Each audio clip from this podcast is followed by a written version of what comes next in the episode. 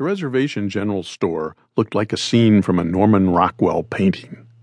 The long front porch had a pickle barrel and six rocking chairs, and the cedar shingles covering the roof enhanced the dark oak exterior. There were six food aisles inside, and a row of coolers filled with frozen foods, beverages, and fresh meats covered the back wall. Rance, his wife Brooke, and a few customers were inside when Brightpath came through the door. Rance, he shouted, I need a word with you. He was obviously upset, so the shoppers left their grocery filled carts and eased out the door. Brooke came from behind the register and stepped in front of Brightpath to slow him down. What's wrong, Billy? Rance rushed out from a food aisle wearing a butcher's apron over his clothes.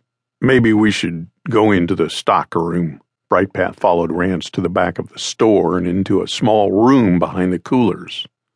The place was stacked high with boxes of canned goods, colas, dry goods, and various paper items. There was also a small desk where Rance sat to do the books each night after closing. Rance closed the door, then turned with a big smile on his face and politely asked, Now, what can I do for you, sir? Don't give me that phony baloney sales pitch bullshit attitude, Brightpath said. I'm not here to buy a damn thing, but I would like to know why there's 500 acres of sugar cane growing on my ranch. Billy, that land belongs to the tribe. The response struck Brightpath the wrong way. No matter what he faced in the military, Brightpath always kept a cool head and handled the situation. But the shallow reply to the sugar cane question pissed him off. Okay, first things first. My name is Brightpath, not Billy. That European first name bullshit was forced on our people after the government couldn't wipe us off the face of the earth back in the 1800s. So, from now on, call me Brightpath. Do you understand, Mr. Ransom Clearwater? Rance got frightened. Brightpath never talked to him like that in the past. Sure, uh, Brightpath. Brightpath had fire in his eyes. Now, about the cane, whose brilliant idea was that? I guess it was mine, Rance answered. We lease all the unused reservation land to Glades Corp. But my land isn't reservation land, Brightpath snapped. It was given to Grandpa by the tribal council in 1975, and we fenced it off to mark the boundary. You've torn down the barn and stables. Did you tear down the fence, too? Rance was visibly shaken. He got fidgety and sweat popped out on his forehead. I don't know about the fence. If it was in the way, I assume it's gone.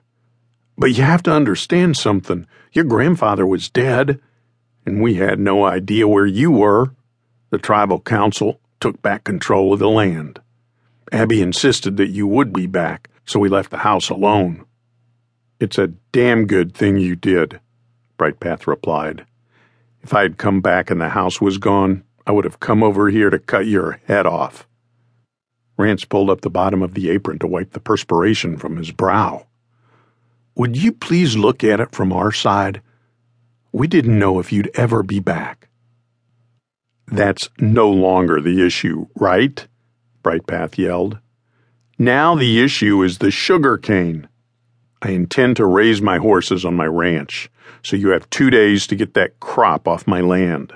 If it's not gone by Monday, I'm going to burn it. Do you know what a single match can do to a sugar cane field? Rance knew that Brightpath wasn't bluffing. He also knew that sugar cane burns like a gasoline soaked rag if a flame gets too close.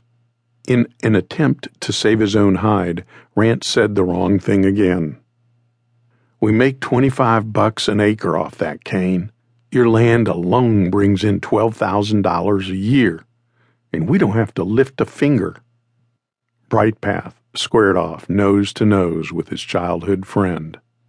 You have two days.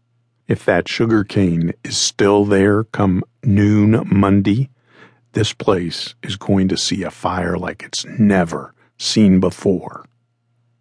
When Brightpath snatched open the door to go out, he saw a case of SpaghettiOs sitting among the boxes stacked in the room. They were the only junk food that he ever ate, and he loved them.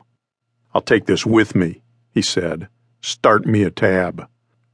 Rance came out of the stockroom and watched Brightpath walk away with the case of SpaghettiOs tucked under one arm.